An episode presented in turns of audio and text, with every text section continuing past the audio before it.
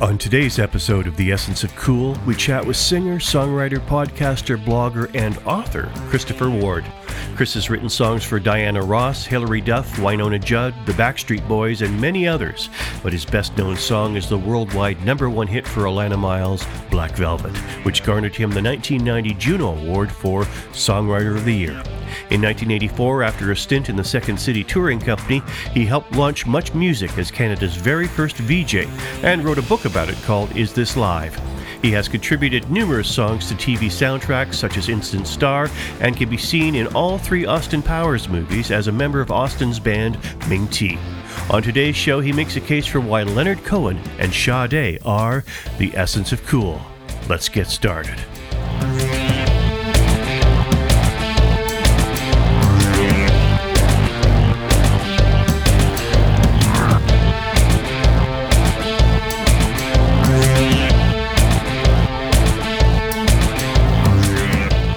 Christopher Ward, welcome to The Essence of Cool.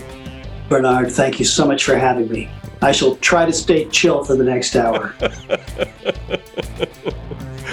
You know, I sent a little message out online to say that I was going to be interviewing you, and people, of course, remember you and know you so well for the phenomenon that is Black Velvet, as a mega popular VJ and a judge on The Next Star, and you were fabulous. My daughter actually was talking to me about you this morning, about how much she loved you as a judge on The Next Star. An author of now 4 books, including this one that I got as a birthday present, I think, probably. Yes, I'm familiar with that tome.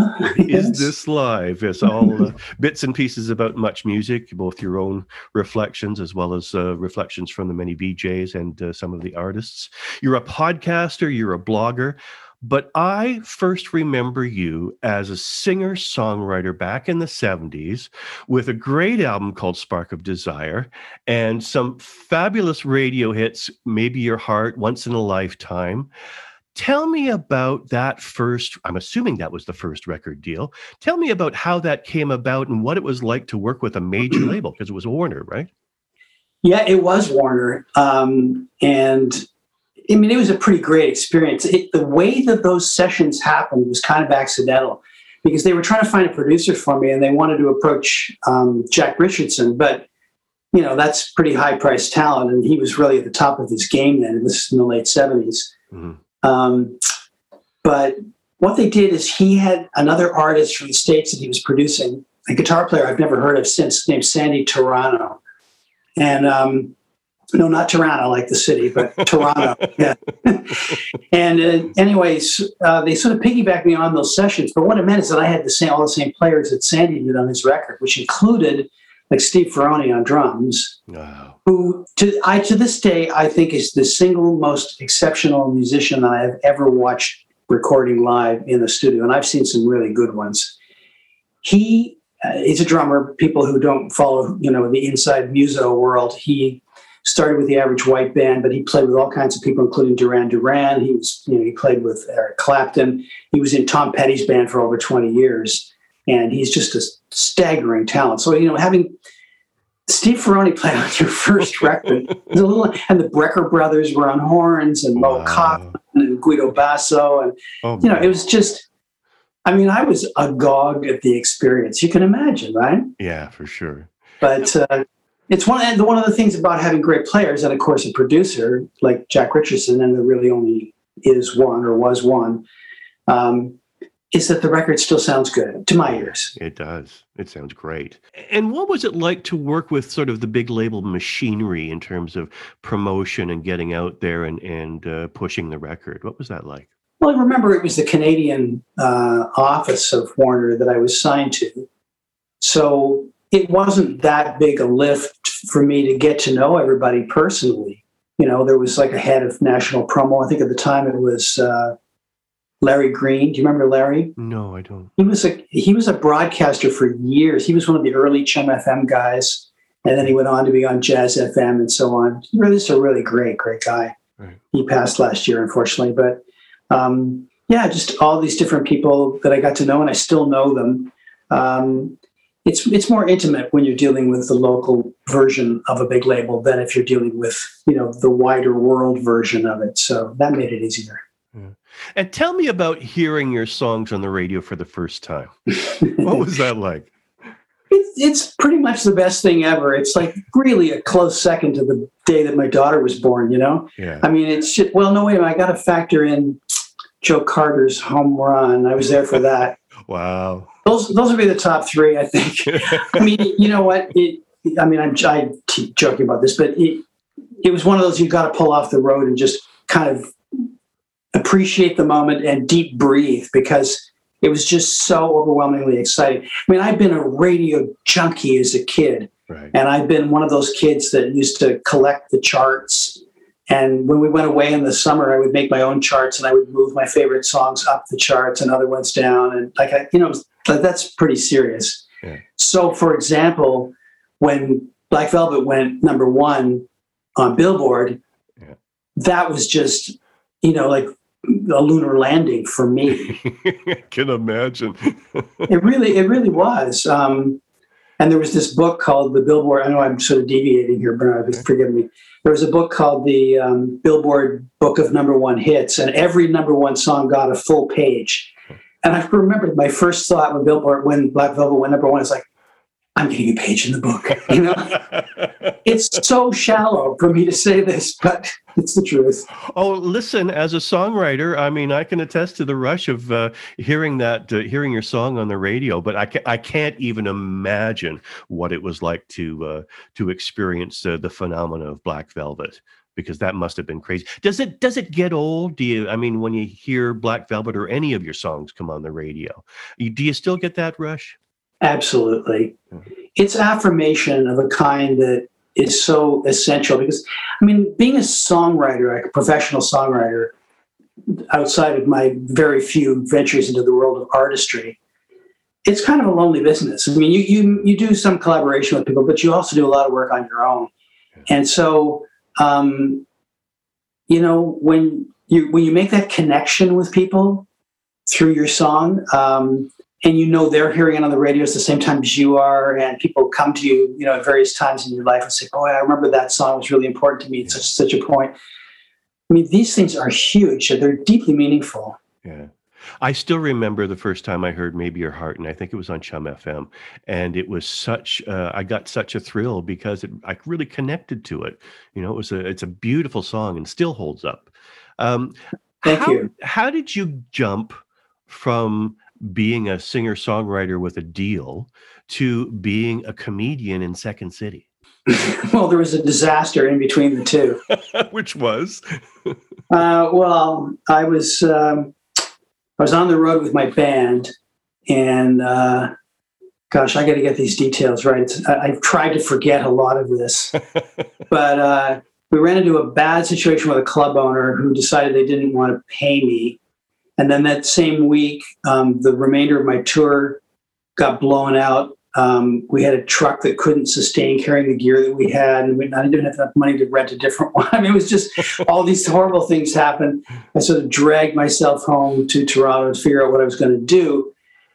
And in the time period when I didn't have anybody, you know, calling me up or talking about making a band or anything, I thought, well, I'm going to go to the Second City workshops and just try to improve my craft as an entertainer. And I took dance classes. I mean, I kind of was like very, you know, mission oriented at that point. Right. And that's how that happened. During that time that you were in Second City, in fact, when you were up in Huntsville at the Deerhurst Inn, right, performing Second City.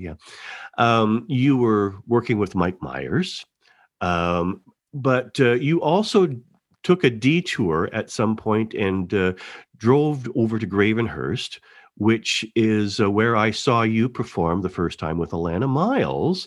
And Alannah at this point is just a bar act, and in fact she very nicely let me open her second set every once in a while, which that's cool. Still astonishes me, but that's great. But you took the stage with Alannah and sang a blistering version of Take Me to the River. And of course, I know you as this kind of MOR guy, and here you are burning up the stage with Take Me to the River. Do you long for those moments to get on stage and really burn it up? Well, that was probably the first time I'd been on a stage performing music in some time, right? Because of the fact that, you know, that I had the disaster tour of 81 or whatever it was. And then, and then the record company and the tour and the musicians and the band, everything disappeared. They just all evaporated in pretty short order. So my singing was pretty much just songwriter singing, you know, in the apartment late at night, like hoping that you weren't waking up the neighbors, like going, you know, putting another little tape recorder, right? Yeah. And at some point in 1983, the same year, you, John Martin gets in touch with you and makes you an offer. Tell me about that, because that literally changed your life, didn't it? Yeah, there were a few game changers, and that was definitely one of them. John came to my last show at Second City. At the Fire Hall Theater. It was an afternoon show because I was in the touring company, not the main stage group. Right. And I had decided that I was going to be, you know, I was going to leave the touring company. It was after like over almost a year and a half. And I knew that it wasn't my métier. It wasn't what I was going to be doing for the rest of my career. Right. And I just wanted to recommit to writing music, developing Alannah's career, and so on. So I quit last show. John comes down to see the show, and John had been a friend of mine and for some years. And so at the end of the show, the way I tell it is that I got a pie in the face, an Elvis bust, and an offer from John Martin, which consisted of, Christopher, come to my office on Monday. Like, if you've ever met John Martin, you know that that's like verbose, right? Right. Which led to a show called City Limits. Yeah. Which eventually led to you being the first, if not the first VJ on MuchMusic. Tell me about that. MuchMusic, you know, I think of it, and I was in TV in the latter stages of MuchMusic in its prime. And I always look to Much as kind of the benchmark in terms of cool, interesting production. I mean, it really changed the game in terms of how TV was being produced. You didn't have a studio. You didn't have a stage. You didn't have scripts. We had none. By the way, you could take the word cheap and insert that between cool and interesting, you know? But it was seat of the pants all the way, Bernard. But right. You know what? That was the joy of it. And once you accepted that as the premise upon which the whole thing was founded, it was great. I mean, City Limits was really great training.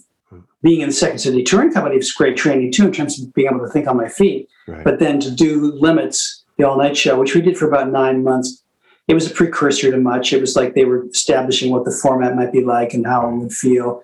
And they used it as part of their pitch to the CRTC. And you know, many people, if I recall correctly, didn't really think that, you know, that City TV had a prayer of getting the license from CRTC, but they felt that Limits and, to a great extent, the new music, because they've been already doing that for a number of years, right, kind of communicated the idea that they were already in the game, that they knew these people, they had all the connections to the music industry, but they had the vibe right. So that's how it all unfolded. Right. How terrifying was it? I mean, that first episode or that first night of MuchMusic when you go to the entirety of Canada, how did it feel? What was it like? Well, for one thing, in typical City TV fashion, instead of doing, you know, a kind of a straight ahead approach to a broadcast, and especially one that would be, you know, so significant over time as launching an entire network, they had a party. And so it was just full of drunk people, you know, ranting and raving and carrying on, which was actually great training for, you know, moving into the Much studios sometime later. We were behind a big blue screen, and I'm claustrophobic, so I was really unhappy. So, but J.D. Roberts, you know, the ever chill J.D. Roberts was there beside me. He and I were the two first VJs. And he, of course, being the Boy Scout that he is, had a penknife with him. and cut a slit down the center of the blue screen. You couldn't see it if you were watching it, but it meant that for sure we'd be able to get through in the magic moment when we hit launch, right? Right. And because there was a chance, that we'd be battering against this thing and it wouldn't open, and I'd be in a state of pure panic, and it wouldn't have been pretty. But yeah. And Much really made stars of so many great Canadian acts.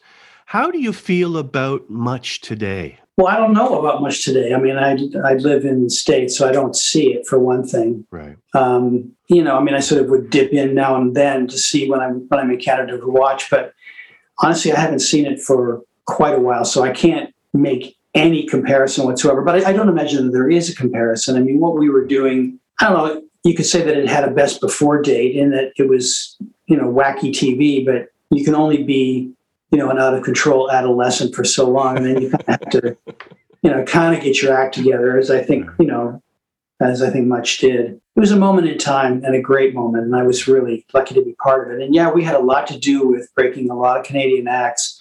And that, I would say, is the single thing that I walk away from that experience most proud of, is that we made a difference for artists. I mean, people who are still out there working today and having, really good careers. And I'm not saying that we were the only reason they were successful. They obviously had to have, serious talent to begin with. But as you know, having serious talent at a certain point in Canada was no guarantee that you were going to have an opportunity to go with that talent or the success that you were shooting for, no matter how good you were. Right.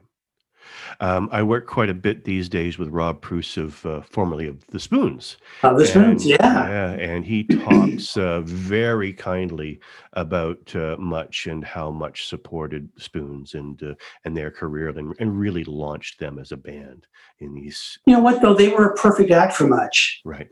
They had a really strong musical identity.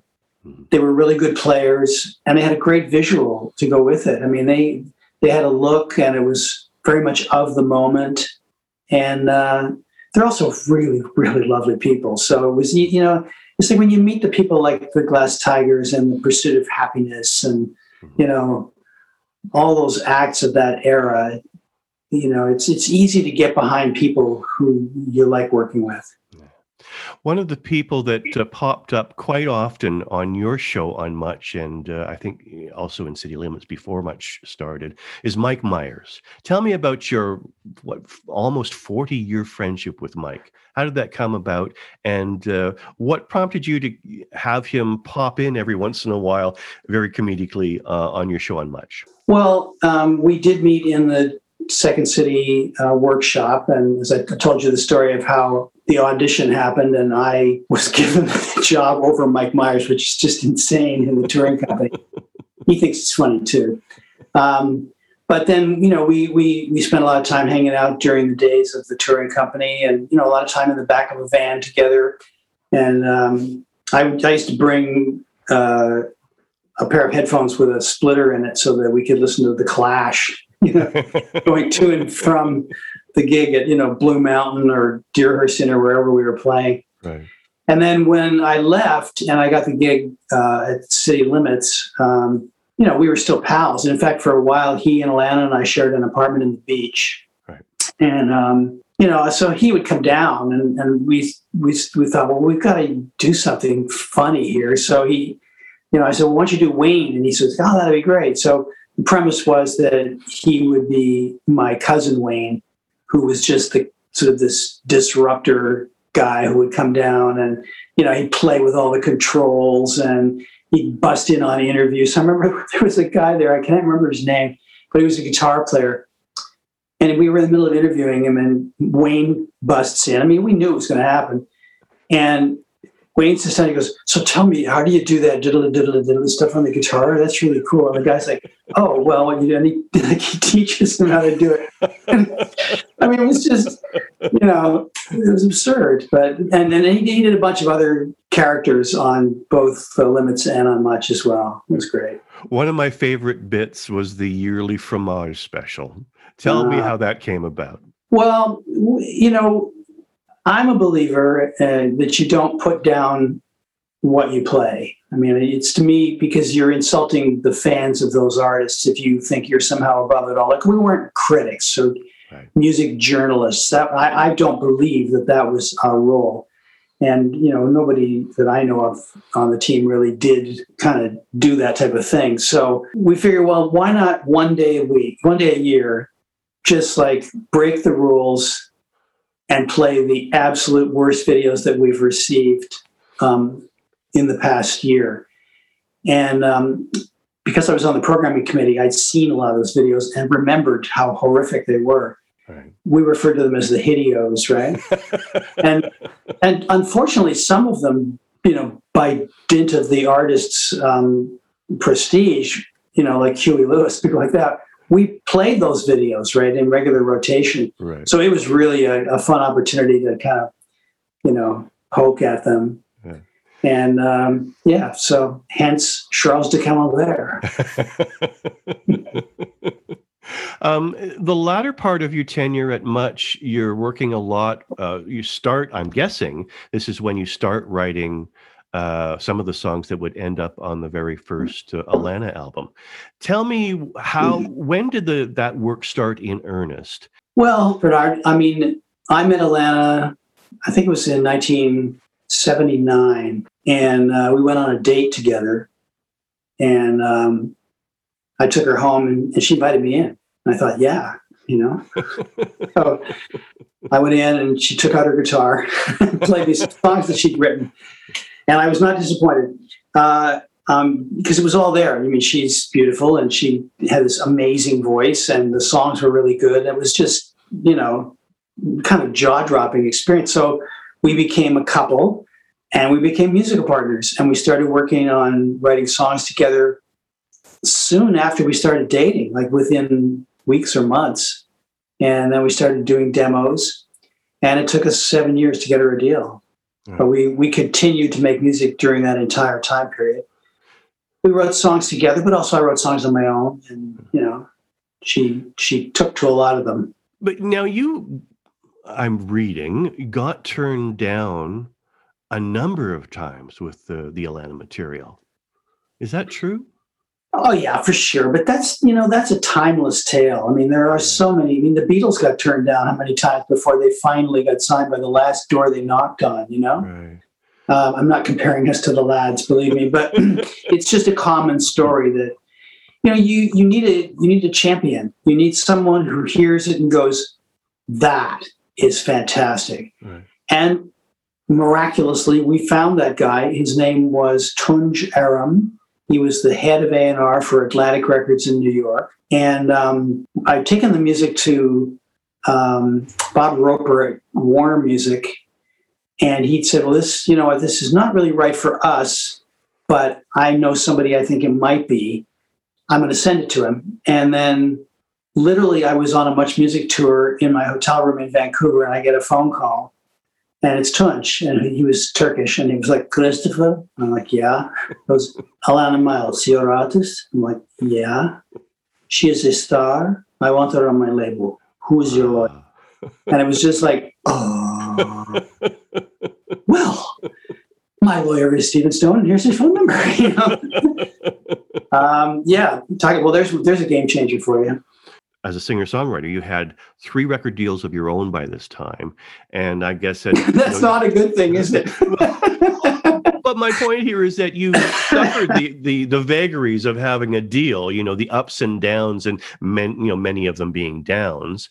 What was it like to suddenly get this amazing deal from a huge American label? Well, it was an affirmation because, you know, we've been banging our heads against the wall for 7 years. Right. And, you know, people always say, well, that I believed in Alannah, which I absolutely did, but she believed in me. Right. I mean, it was just absolutely endless, her spirit and commitment to me as a songwriter. She used to say to me, you're going to write me a hit song one day. Yeah. I know it. And it was just like, okay, you know. I didn't have as much faith in myself as she had in me. And like, you need that kind of commitment. She had the fire. And I always thought that she should be an international artist, that, you know, that she didn't, you know, we shouldn't try to localize this kind of talent. And fortunately, Atlantic Records in New York saw it the same way. Since then, you have written for a number of incredible artists, Diana Ross, Hilary Duff, Backstreet Boys. Did those writing opportunities come after Black Velvet hit Crazy? Yeah, because, you know, if you move to LA, which I did on the heels of Black Velvet's success, right, it's like you get a moment where everybody will pay attention to you. Right. And I got a chance to write with some really amazing people and some really interesting artists. And, you know, it's all because of that song. So, and were you writing specifically for certain artists, or did you have catalog of songs and they just chose? Well, I got lots of songs if you need one, but I also was involved, like for Diana Ross, that was very, very specifically written with her, actually, as well as for her. Wow. I mean, other cuts came, like Wynonna Judd did a song of mine that had been written for a different artist. Right. That's often the case. You write with an artist or for an artist, and for whatever reason, it doesn't click for them. So it goes elsewhere, but it gets cut, and that's always a good outcome. Yeah. I mean, the Backstreet Boys song, There's Us, was written for a Canadian television show called The Next Star, which was on CTV. About 10 years ago or so now, and it was a wonderful show. It was all about the music business, and the girl who was the star of it, Alex Johnson, was a terrific actor and a wonderful singer as well. And we got to write all the songs that were for her, and that was super fun because we would get together with the production team at the beginning of a week, and they would, you know, we'd be in a boardroom at Epitome Pictures, you know, the company that did Degrassi, and we would get a whole brief as to what they were looking for in upcoming episodes and what the characters were going to do. And then we would write songs specifically for those storylines. I mean, it was really, really fun. So I was totally surprised when this song that we'd written for a teenage girl, suddenly the Backstreet Boys did it. The reason it happened is because my co-writer, Rob Wells, had a production opportunity with the Backstreet Boys, and he played them that song and they loved it. So it was that. Wow. Yeah. It's there's a lot of accidents, a lot of happy accidents in there, you know? Yeah, yeah. What was it like to work with Diana Ross, to be sitting in the same room and writing with her? We had the same business manager, and he called me and said, "You want to work with Diana?" I'm like, "Yes." And he said, "Great, I'll call her and we'll set something up." And I thought, well, this would be in the long, ill-defined future, if at all, right? It's one of those, you get those calls and you go, yes, and then nothing ever happens. Right. Later that afternoon, I was at the gym and my wife called me and went, "Diana Ross called. You have to go to her place." And I'm like, "What? Come home now, but I smell. Come home now, quickly," you know? So I went over to her place in Brentwood, and I thought there would be an entourage. I thought there would be like handlers and managers and, you know, makeup people and bodyguards. There was one little old gardener in front of the house who opened the door. She leans over the balcony and goes, "Hey, come on up." She's wearing her sweats, you know. I mean, she still looked fabulous. Don't get me wrong. I mean, she is Diana Ross. And so, you know, we talked for a while about what she wants to do. And she says, "Well, have you got someone to play for me?" I said, "Yeah, I do." So she goes, "Oh, great. I just got a new stereo system." And she points to this wall of equipment. Well, I am not a tech guy. And I thought, uh-oh.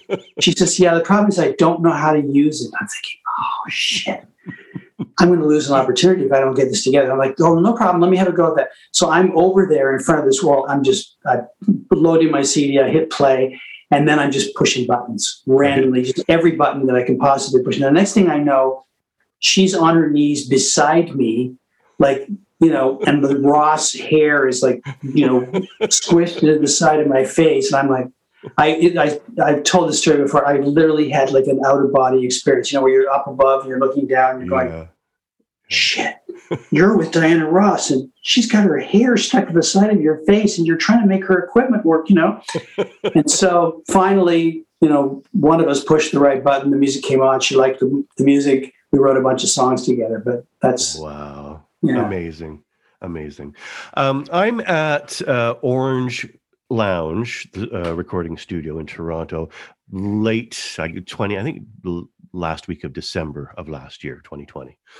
And I'm going to produce a vocal session with Carol Pope for one of my songs, which is fantastic, huge for me. Yeah, I was trembling. And the engineer is Spencer Sunshine, And I just said, we're waiting for Carol to show up. And I said, so what kind of cool projects have you been working on recently? And he said, well, you know, there's been these sessions with Christopher Ward. And I went, wow, isn't that cool? Which leads us to, and I'm hoping that the songs that you were recording at Orange Lounge were for Same River Twice, were they? They were precisely for Same River Twice, which is my new album. And, you know, I figure like every 30 years or so, I should make a record. This was my, you know, coming out party once again. I don't know, something happened a couple of winters ago. I just stopped writing bits of songs and storing them and holding them for artists. And I started writing songs and following through on them and wanting to sing them myself. Mm-hmm. So I saw Aaron Chaturvedi, who's a writing partner and producer. And he said, what are you up to? And I was like, I'm writing these songs. And he said, oh, cool, what are you going to do with them? I said, Aaron, I think I want to make a record. And I thought he would go, oh, that's really nice, Chris. But listen, you know, I got to see the Hollywood Bowl before I go back home, you know. And he, you know, he said, fantastic. What can I do? Can I play? Can I write? Can I produce? I said, all of the above. And then we hooked up with Luke McMaster, who's another one of our frequent writing and production partners. Right. Super talented guy. They're both from Winnipeg. Right. And should we be facing the Jets next week, I won't hold it against them. I just had a bunch of new songs that I'd written. The three of us wrote some songs together. And there's a few that are, you know, vintage, like over the last 10 or 15 years. Right. And then there's one that is particularly vintage. Yes, you do a lovely version of Black Velvet. And thank you. What I mean, it is beautiful. It really is. And in fact, before we talked about Black Velvet, I just want to say that I did listen through the entire album, and it really truly is gorgeous. And it's vintage Christopher Ward. I heard, you know, bits of Spark of Desire and bits of you know, some of the work with Alannah, and a real kind of rootsy kind of Nashville feel. Is that accurate? Well, I'm not a Nashville guy. I don't go there to write. It's not, I don't know why. I mean, there's some, I have friends there and I have written there and there's incredible writing talent, but I don't know. Maybe it's the food. I don't go to Nashville. Right. But what they do is they put the emphasis on the song. So in that regard, Bernard, I think you're absolutely right on. It's like the song is number one. It's the foundation. It's the beginning of the process. And, yeah, that's the approach we took. And one of the things that really stands out, I mean, your songwriting, of course, is superb, as one would expect, but your voice, Christopher, it feels like it's sweetened over the years, and that there's a kind of a patina on it, if I can use that word. Did you feel really good about your voice? Because it's the vintage setting on the microphone, right? That's the patina. You know, I'm entitled to that now because, you know, the years have piled up behind me. But I think about, you know, your voice ages and changes, you know, that's just, you lose a little on the top, but maybe you gain a little on the bottom, right? I really believe it's gorgeous. And songs like Sway really stand out, really show your voice off. What was your impetus for the album? What were you trying to capture? Well, I didn't really know until I'd gotten pretty far into it exactly what it was becoming. I don't mean to be vague, but, you know, when you're writing songs, you kind of write them because that's what you do and that's who you are and because it's satisfying. And write one day that feels really, really good, you're going to likely get up the next day and try to write another one just as good or better. And so I kind of fell in love again with the process of songwriting. It had become something different. It had become a little bit more writer for hire for a number of years. Mm-hmm. And it doesn't mean you don't bring your artistry to it. You do, but it's different. And then once I started writing songs that felt really personal, and then, you know, I met up with Aaron and Luke and decided to go ahead and make a record. I pretty much knew exactly what kind of record I wanted to make. I wanted it to be a songwriter record, as you said. Mm. It's, you know, it's like telling stories and expressing emotions that are age appropriate, you know. Mm-hmm. I mean, Shawn Mendes is not worried, you know. So we just we wanted to make it loose and live feeling. So we didn't even let the musicians hear the songs until the day of the studio session. Oh, wow. So I would get out an acoustic guitar, run the song down a couple of times. They'd make some notes. We'd start playing it as an ensemble, and then we pressed record. And once it was, sounding really good, we move on to the next. And we did 13 tracks in 4 days as a result. I mean, we spent a lot more time on the vocals, and then we had background vocals and did some overdubs and stuff.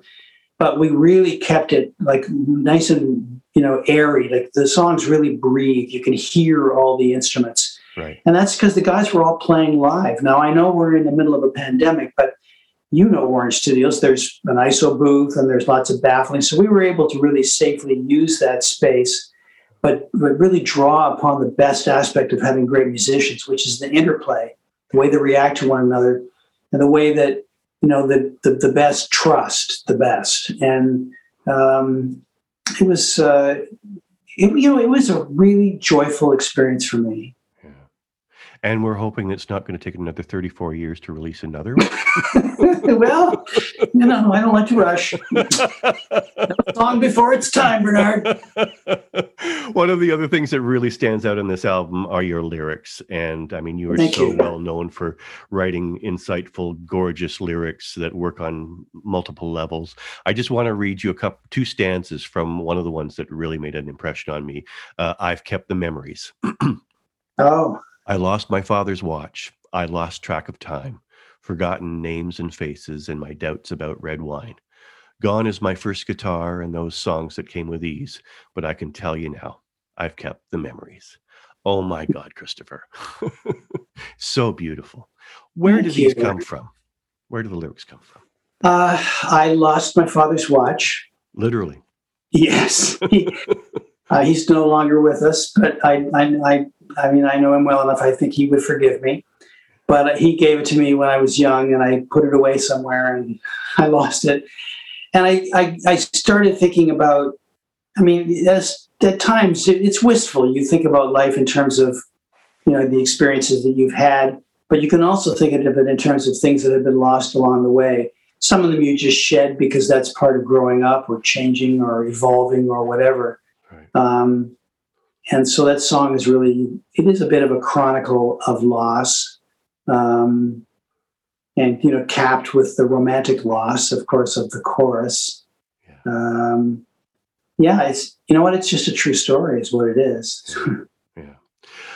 What distinguishes a good song from a great song, do you think? Boy, that's a tough one. I guess its durability is one thing. Although, you may be walking down the street singing Who Let the Dogs Out today, and I wouldn't necessarily say that's a great song simply because it's endured these years. I know what makes a great song for me, but that might not be the same for someone else. I like having something memorable. You can be dismissive about that and call them hooks or whatever, but I like things that are memorable, and I like things that, touch people emotionally.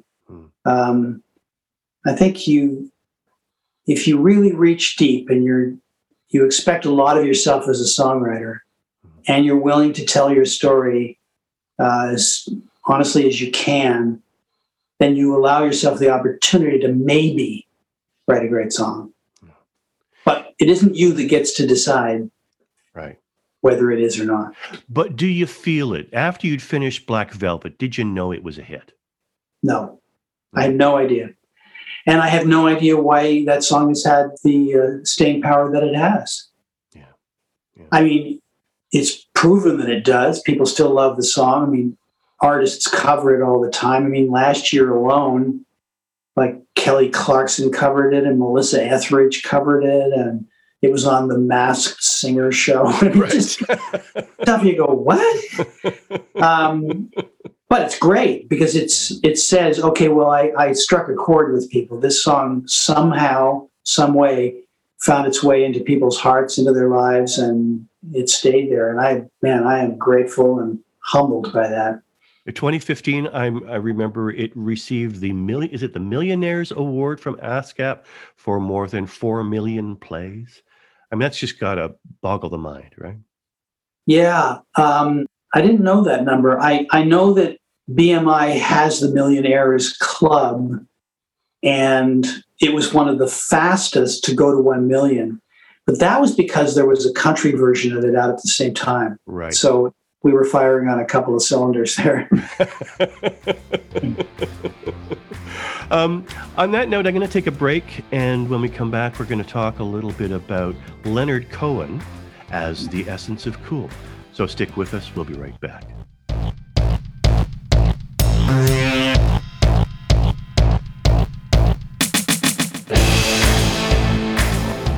Thanks for tuning in to The Essence of Cool. As an independent podcast, we rely wholly and completely on support of listeners like you. If you like what you hear, please help keep us on the air and throw a few bucks in our electronic tip jar. You can find it on the front page of our website, theessenceofcool.com. We truly appreciate your help. Now let's get back to the show.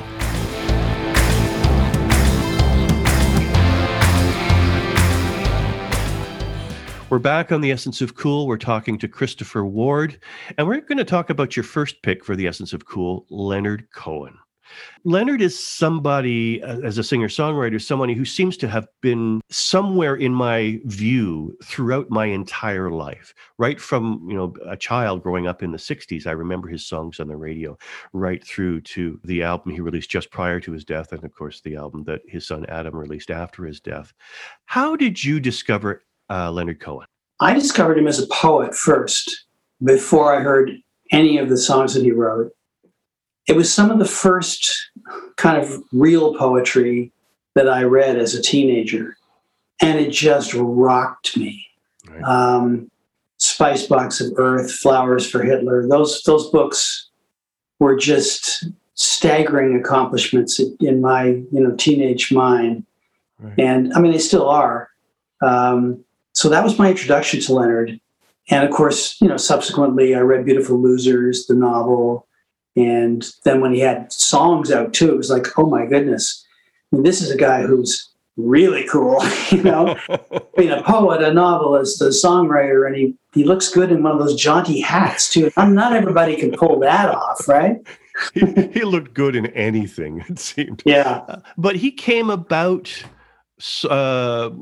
becoming a singer-songwriter in a very sort of whimsical way. He said, what's the quote here? I'd written a couple of novels and they were fairly well received. I'd sold maybe 3,000 copies. But at a certain point, I realized I'm going to have to buckle down and make a living. And the only other thing I knew how to do was play guitar. So he becomes a songwriter on a whim. Yet within a year of him making that decision, he's like this icon. Yeah, he was celebrated pretty early. I mean, he was one of those songwriters, and it's a wonderful thing that it happened, who was championed by artists of the day. I think Judy Collins was one of his major supporters. But, as soon as people heard the songs, there wasn't really any question about the fact that this guy was, a serious contender. Yeah. I mean, Bob Dylan has said that literally he looks upon Leonard Cohen as the only kind of, I don't know, it's not competition, whatever the right word would be, for the best songwriter of all time kind of thing. I'm paraphrasing, but listen to the way that those songs, I don't know if you've ever seen the Robert Altman picture, McCabe and Mrs. Miller. Yes. I mean, I have never seen a better connection between film and music than in that particular. I mean, there's a lot of examples to draw on, right, but just the way those songs were utilized in that film, right? That was cool. Yeah. And he was so quickly accepted. I was reading a quote by Judy Collins talking about sort of dragging Leonard to this music festival, which included Jimi Hendrix of all people, and encouraging Leonard to get up and sing. And he gets up and sings, and within, I guess, the first 30 seconds, the crowd goes nuts, whether it was just the voice, whether it was the persona, whether it was the music, combination of all three. But they just instantly accepted. Yeah. That rarely happens, right? He's just had such an extraordinary life. I mean, we talk about him being the essence of cool, but I wouldn't want to diminish you know, the artistic accomplishments of this man who, like, I remember when he came to MuchMusic for the first time and they gave me the interview, I was terrified. I'll bet. Because his poetry and then his music had meant so much to me. And of course, you know, it's no surprise, I'm sure, for you to hear that he was such a gentleman and was very, you know, open and generous with his time, and just made me feel good as an interviewer and as a human being. So that was pretty special. But speaking of interviews, I don't know if you've ever heard one of the last interviews he did was with David Remnick from The New Yorker. No, I didn't. There's a show, I think it's a podcast called The New Yorker Radio Hour. Okay. And David Remnick is the host of it. And he's a very astute interviewer. And as you know, that's a gift to be able to do that well. And Remnick, this is a little bit of a tangent, but Remnick does this thing where he turns on his tape recorder before he gets to the place he's going. I'm not sure why. So he's outside the door and he rings the bell and, you know, he's welcomed in. You can't really tell whether somebody else is welcoming him or whether Leonard. No, this is right at the end of Leonard's life, right? Right. And Remnick comes in and he says hello, and Leonard says hello. And then Leonard says, "Are you hungry? Can I make you a sandwich?" Oh, man. And I practically wept. I mean, even just thinking about it, I don't know. It just it was the grace of the man, just the elegance of this man, yeah. But the elegance of his words. I jotted down a few favorite quotes. Can we do this? Please. All right. So here's one. He mentions insomnia a lot, and I'm an insomniac, so I feel fortified by Leonard's words. Here's one. "Do not afraid to be weak. Do not be ashamed to be tired. You look good when you're tired. You look like you could go on forever." My favorite song lyric, well, one of them is, "Like a bird on a wire, like a drunk in a midnight choir, I have tried in my way to be free." Wow. Oh, my God. Could I just write one stanza like that, please? You know?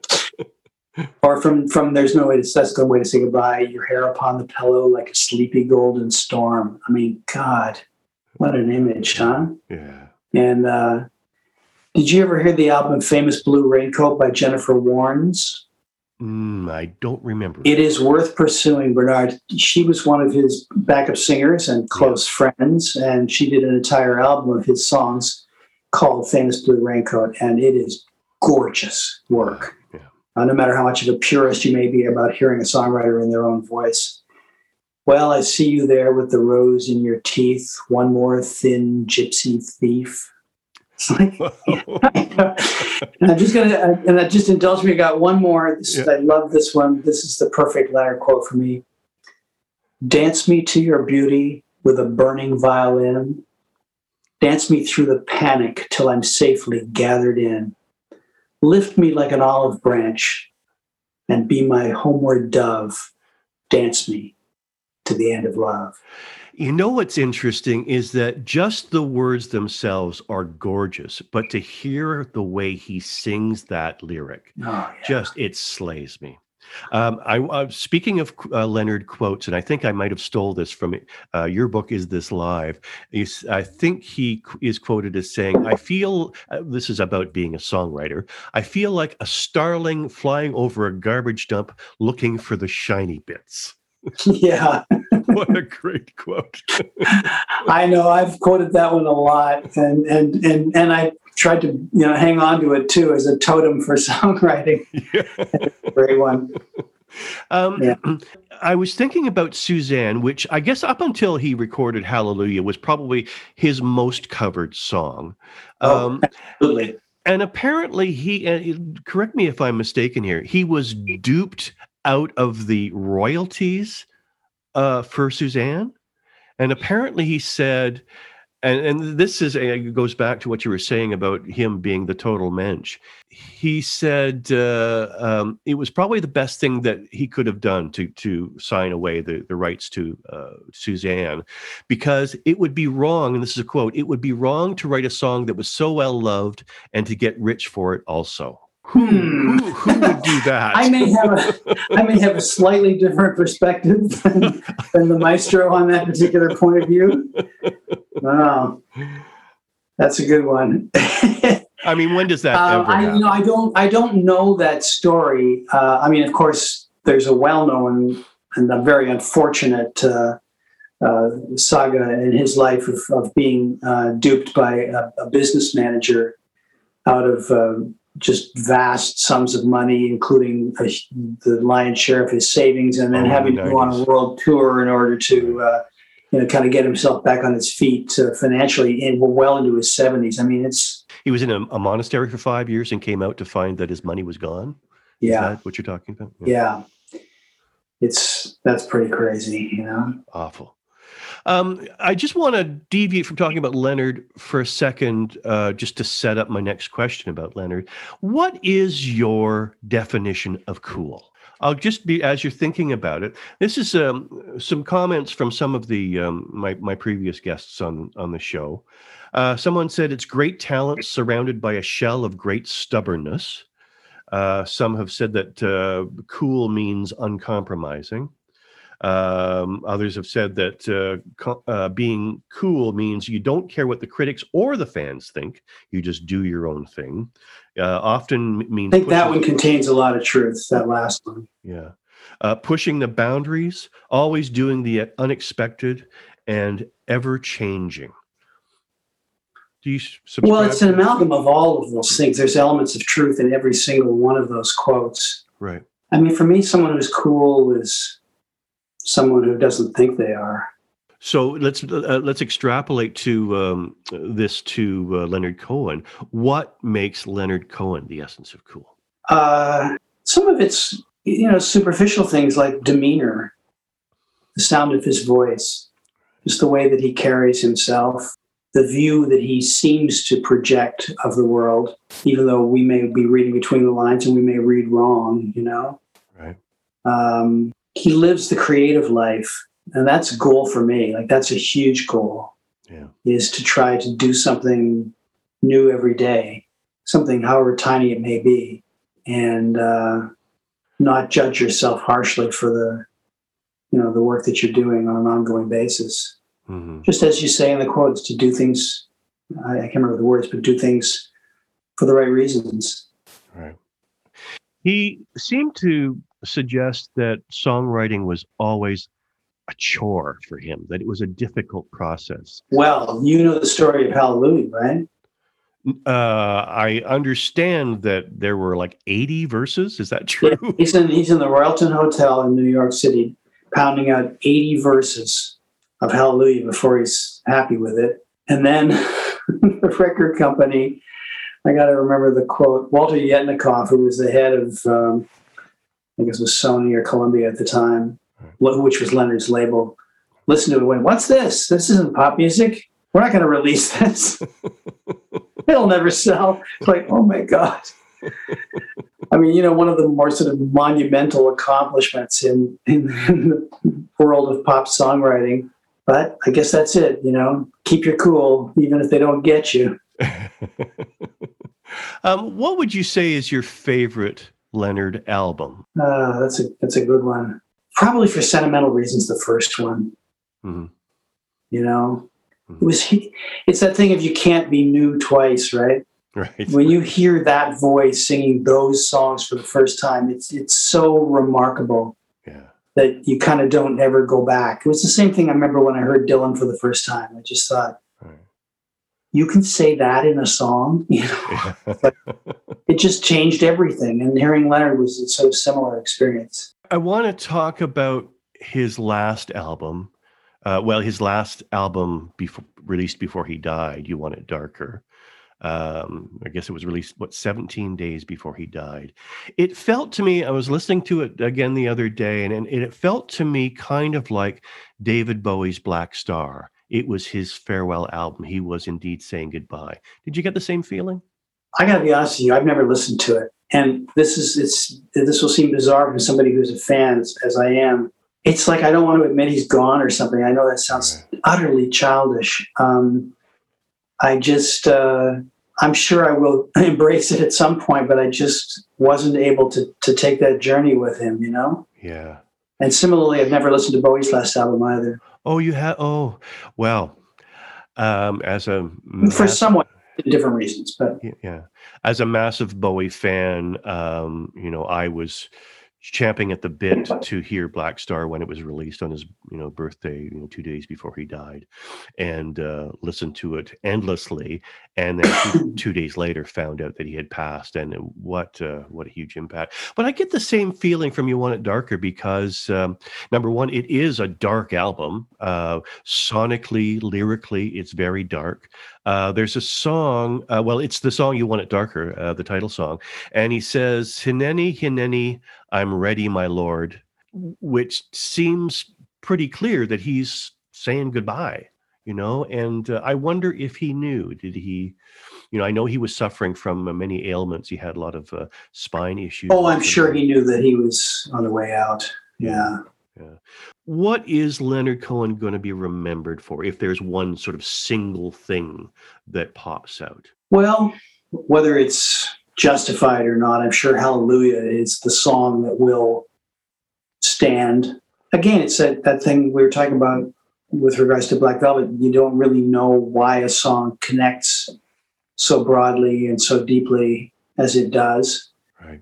But just look at the lineup of artists that have covered Hallelujah. Huge. Some of them unexpected and some of them badly, but, you know, nevertheless, it resonates with people and continues to. So I suspect that'll be the one, the biggest thing. Hopefully people won't stop there. I would assume that your favorite version of Hallelujah is Leonard's. Do you have a favorite cover version? I personally love Jeff Buckley's version. Rufus Wainwright killed it. Of course he did. Yes, he did. Yeah, he killed it, I thought. Any final thoughts on Leonard before we move to Sade? No, I think you've shamed me into listening to that last album now. I'll get back to you on this one, okay, Bernard? It's so well worth it, Christopher. It's fantastic. I know. It really is childish on my part. It's like I just don't want to think, okay, I'm listening to Leonard Cohen's last work. Like, he still lives for me, you know? Yeah. I feel you. On that note, we'll take a quick break, and when we come back, we're going to talk about Sade.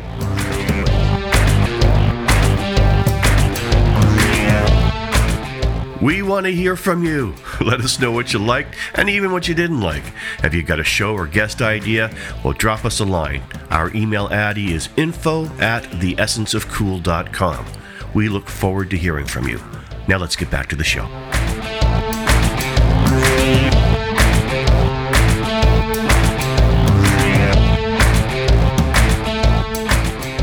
We're back with Christopher Ward, and we're going to talk about his second choice as the essence of cool, and that's Sade.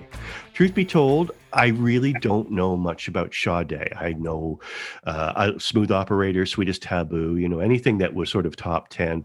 Your Love is King. Yes, exactly. But what was it about her that drew you in? Well, to me, she's so obviously cool. That's one thing you kind of have to push past. I mean, she just is chill personified. Right. Again, it's a question of demeanor and the quality of her voice and her look. You know, she's this just exquisitely beautiful woman and seemingly at home with her own beauty, you know? Right. And the music is, you know, as languid as she is. Like, it's the perfect marriage of the artist and the voice and the sound that she creates and the themes that she talks about, you know, steadfastness. I mean, she's not dealing in the flashier aspects of romance. You know, Your Love is King. It's still a really nice, simple statement, you know, or Lover's Rock or those kind of songs. It's like, you know, I'm there for you kind of music. And I admire that. I mean, let's face it, she also, you know, she went to art school, right? Right. She was a model for a while. I mean, she ticks off all the boxes, really. Right.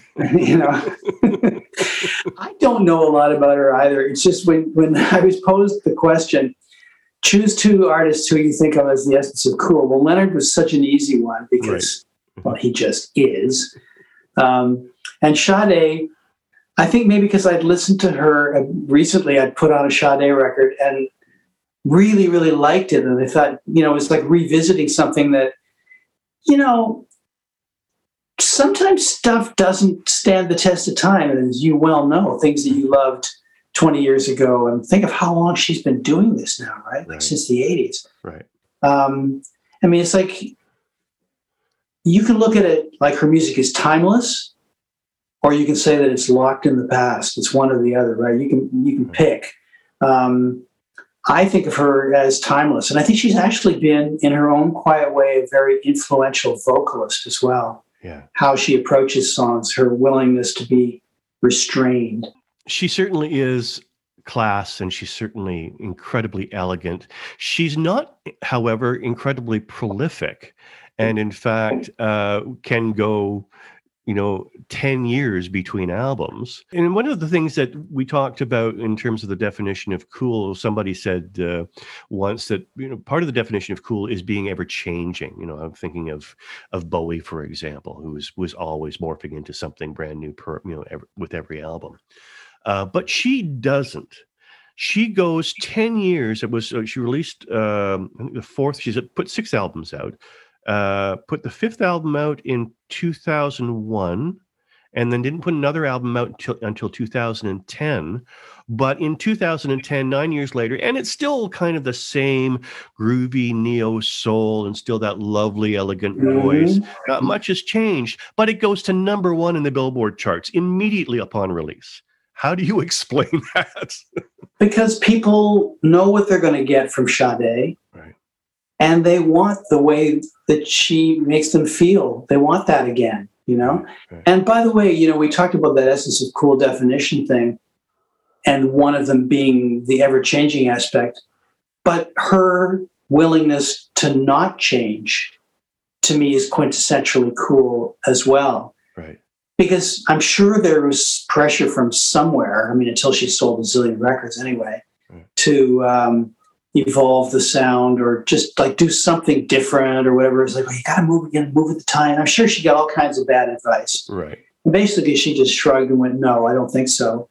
Right. She's just who she is. And that, to me, is very, very cool. It's that self-assuredness. And the fact that she waited so long between records, again, she doesn't care. Right. She makes the record when she's bloody well ready to do it. Right. Nobody's going to rush her. Doesn't matter how much people want the next one. Doesn't matter how much the label must be just praying that the next quarter has a Sade album in it, right? She would be one of the few artists who probably would actually sell in decent numbers. We're down to a handful. We're down to, like Taylor Swift and Adele and Drake, I think, who actually can sell product. Right. But I think I'd be surprised if Sade released a record and it did not also sell, whether it's streams or hard copies or whatever. Right. But I think she just, moves to her own drummer, and I like her casualness with her work. And it's been, we're pretty much due for another one, because it's been, 10 or 11 years 11 now. Years, that's right. So I think it's time. She has released a couple of singles in the interim, I know. Yeah. And she did, during that time, she went, she took time off to raise her son. Right. She moved to Barbados. Was it Barbados? Or the Bahamas? I can't remember. I don't know. Anywhere. An island somewhere. And, that was her priority. There wasn't any question. There wasn't trying to squeeze it in around touring and recording and being a star. It was no, I'm a mother. This is what I'm doing now. Right. And her son transitioned as well, and she was really behind him. He thanked her publicly for her support through his transition, and. Right. It all just adds up to somebody that you think, yeah, this is a pretty cool person. Yeah. I made some notes just on, I was trying to think about where she sits in the pantheon of cool singers. Right. So I thought, to me, there's a little bit of the sensuousness of Margot Timmons. Oh, yes, that's true. Yeah. Maybe some of the restraint of Norah Jones. Yeah. And I was also thinking the sort of soft-edged soul of Roberta Flack. Well, I can see that. I can see that. I kind of see her there, And it's a good place to be. Yeah. Now, she said she is said to be sort of one of the forerunners of what we're calling now neo-soul. Hmm. I don't know if she particularly likes that moniker, but I mean, I guess that's an apt description of her kind of music, neo-soul, would you say? Yeah, I'll go with that. You know what? I'm going to bet she wouldn't care less. Right. I don't think, I can't imagine these are the things that get Sade upset. Right. I mean, we will never know, Bernard. But that's my working assumption for her. Yeah. And speaking of, you know, marching to her own, the beat of her own drummer, she rarely does interviews. Did you ever interview? She has no use for interviews. No. She doesn't like them. She thinks that they are inherently not trivial, but not enough in depth. Right. You know, it's just too. It's here and it's gone. She doesn't like that kind of encounter. She did come to Much Music once, though. Did she? Mm-hmm. Did you interview her? Or? Sadly, I was not. I didn't do the interview, and I was not there that day either. So, but Erica did. Drake said that he was influenced by her, and particularly that she doesn't sing many harmonies and that her vocals are very clear and she doesn't do a lot of layering on the vocals. That really made an impact on him. Yeah. Is that part of... You know, I don't know that quote. I'd heard that he was influenced. I mean, you hear about a lot of people who say they were influenced by her. Mm-hmm. But that's a really interesting perspective. I like that. Because that is true in terms of her technique. There's not a lot of adornment. As you know from our conversation about the recordings that I've done recently, I like spaciousness in recordings. I like to be able to put it on and hear each individual discrete instrument and to hear the vocalist and not have everything, you know, stacked within an inch of its life. I just don't like that kind of music. It tires me out listening to it. Mm. Maybe that's one more reason why sonically she's a survivor. So what is it about her ultimately that is cool? I like that she does what she wants. Yeah. When she wants it. In the way that she wants it. She's a woman with a vision and she sticks to it. And I really admire that. What do you think she'll be most known for? I'm sure there'll be a couple of songs that, if you mean in terms of, you know, individual musical moments, what she should be remembered for, and we can pick out those songs. You know, which one would you like to have at the top of the list? I don't know. Diamond Life. I don't know. Mm-hmm. They're great. I think she will be remembered as a pop icon, somebody who you know, didn't play by the rules. Who committed to her own artistry and went the distance with it.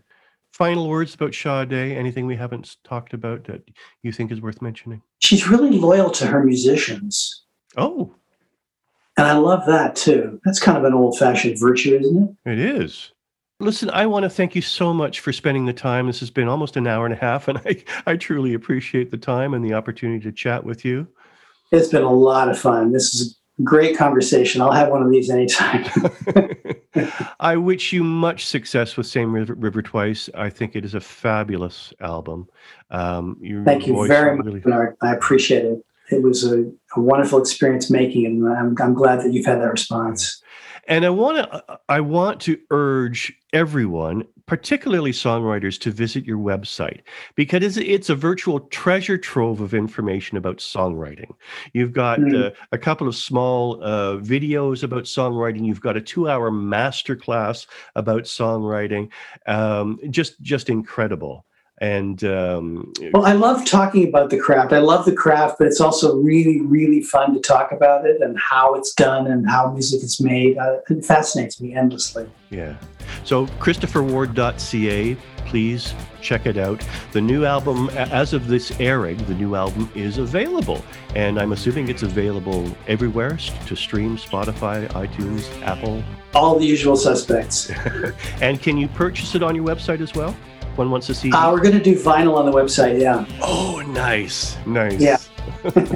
I'm looking forward to it. Thanks again, Christopher. Thanks, Bernard. Appreciate it.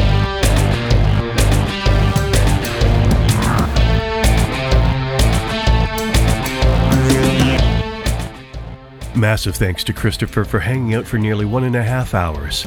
Do check out his website, christopherward.ca. You'll find his new album, Same River Twice, as well as videos filled with great songwriting tips and so much more.